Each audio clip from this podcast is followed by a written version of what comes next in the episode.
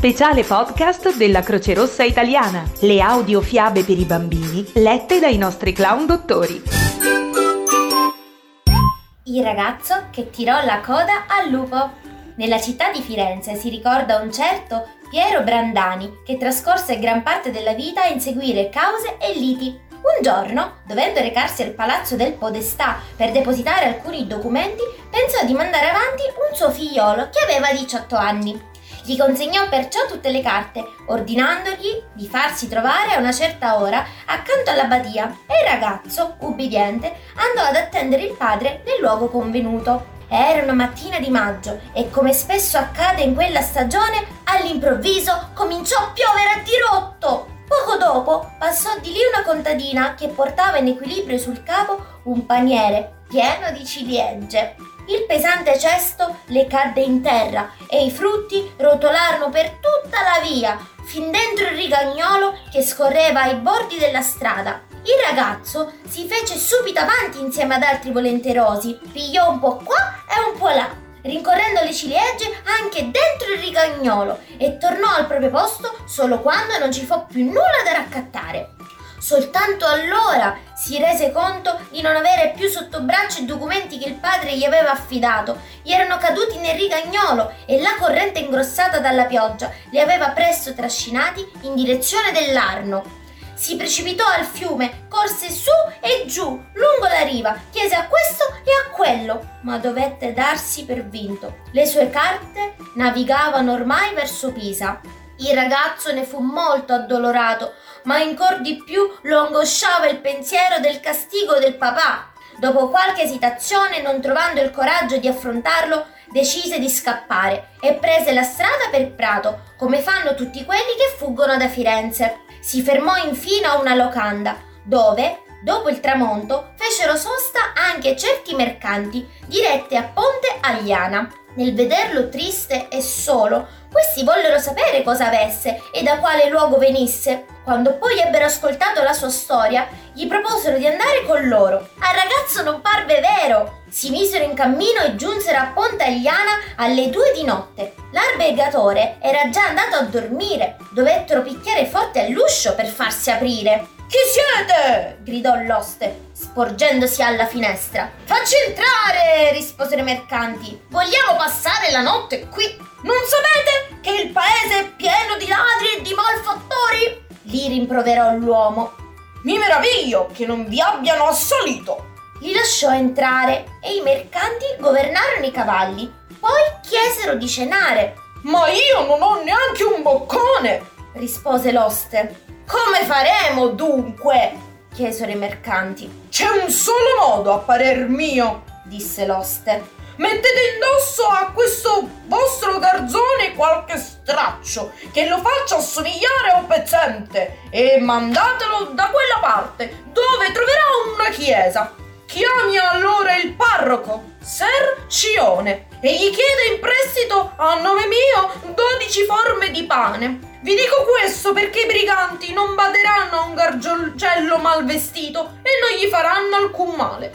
L'albergatore mostrò la via, ma la notte era così buia e si vedeva a malapena. Non c'è da stupirsi che il ragazzo aveva molta paura. Si mise in cammino malvolentieri e vagò a lungo, ora qui, ora là, senza trovare traccia della chiesa, finché entrò in un boschetto da lì scorse un debole chiarore e si avvicinò in quella direzione, convinto che la luce lo avrebbe guidato alla meta.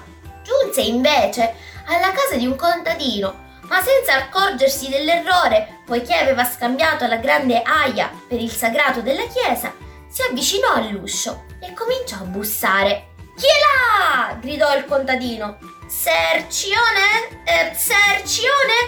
Disse il ragazzo di rimando. Mi manda l'oste di Pontegliana a prendere in prestito 12 pagnotte. Quali pagnotte? strillò il contadino. Sei un ladro che fa la posta per qualche banda di furfanti. Ora esco fuori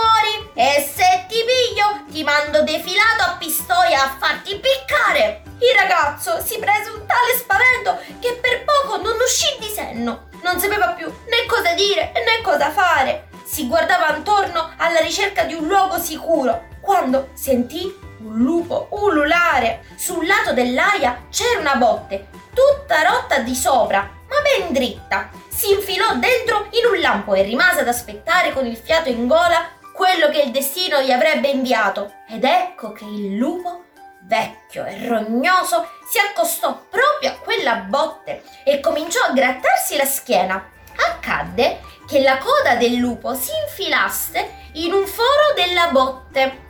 Nel sentirsi toccare il ragazzo provò una grande paura, ma ebbe anche la prontezza di afferrare la coda con entrambi le mani. Il lupo cominciò a tirare per liberarsi, ma anche il ragazzo tirò con tutte le sue forze. Tira l'uno, tira l'altro, la botte cade e iniziò a rotolare. Il ragazzo però non mollò la presa e il lupe non smise di tirare. E tanto più tirava e tentava di liberarsi, tanto più la botte lo colpiva e gli dava addosso. Dopo due ore buone, tanto durò questa strana lotta, il lupo aveva ricevuto tante di quelle botte che stramazzò a terra. Il ragazzo si era salvato con un po' di fortuna e anche grazie alla propria determinazione, perché più aveva difeso se stesso, costringendo forte la coda, più aveva recato danno al lupo. Benché sapesse che l'animale era ormai a terra, non aveva il coraggio di uscire dalla botte e rimase rintanato per tutta la notte,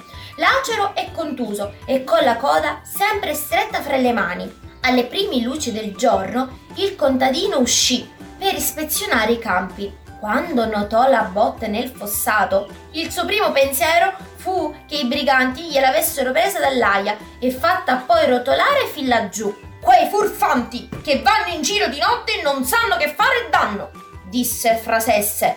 Scorse poi il lupo steso a terra accanto alla botte, che sembrava ancor vivo. Al lupo! Al lupo! cominciò a gridare. Messi in allarme i contadini delle zone vicine accorsero con randelli e forconi, ma quando furono più vicini videro che il lupo era stecchito e videro anche il ragazzo dentro la botte. Alcuni si fecero il segno della croce, altri girarono di qua e di là, altri chiesero: Chi sei, ragazzo? Che vuol dire tutto questo? Più morto che il vivo nel vedersi circondato da così tanta folla, il giovane aveva a malapena la forza di fiatare mi raccomando a voi, per l'amor di Dio, scongiurò. Ascoltatemi, non fatemi del male. Lo ascoltarono ed egli narrò tutto quello che gli era capitato, dal momento che aveva perduto le carte del padre fino alla lotta notturna con il lupo. I contadini ebbero pietà delle sue sventure. Figliolo, te ne sono capitate tante, gli dissero ma le cose non andranno male, come tu credi. A Pistoia c'è una legge. Chi uccide un lupo e ne porta il corpo al comune riceve in premio di 50.000 lire. Ripreso allora un po' di coraggio, il ragazzo accettò l'aiuto dei contadini per portare il lupo fino a Pistoia. Strada facendo, passò davanti alla vecchia locanda. I mercanti erano già ripartiti ma l'oste, come è facile immaginare, si meravigliò molto di trovarsi il ragazzo davanti sano e salvo. Finalmente il ragazzo portò il lupo al comune di Pistoia e ricevette il premio di 50.000 lire. 5 le spese per ricompensare degnamente i contadini che lo avevano accompagnato e con le altre 45 tornò a casa e si presentò al padre. Gli raccontò tutto quello che gli era successo, implorando la sua indulgenza, e il padre lo perdonò di cuore, ma prese anche i denari e con i detti denari fece copiare le carte che erano andate perdute e con quanto gli era avanzato continuò a intentare cause con la buona lena che gli era usuale. La morale? La morale è che non bisogna mai disperarsi perché la fortuna una volta toglie, un'altra dà. Chi mai avrebbe potuto immaginare che le carte perdute sarebbero state rifatte grazie a un lupo che per caso aveva infilato la coda nel buco di una botte? Prendete dunque esempio da questa storia. Qualsiasi cosa vi capiti, non lasciatevi mai vincere dalla paura e dallo sconforto. Ciao, da Brillantina! Avete ascoltato le audiofiabe per i bambini lette dai clown dottori della Croce Rossa Italiana.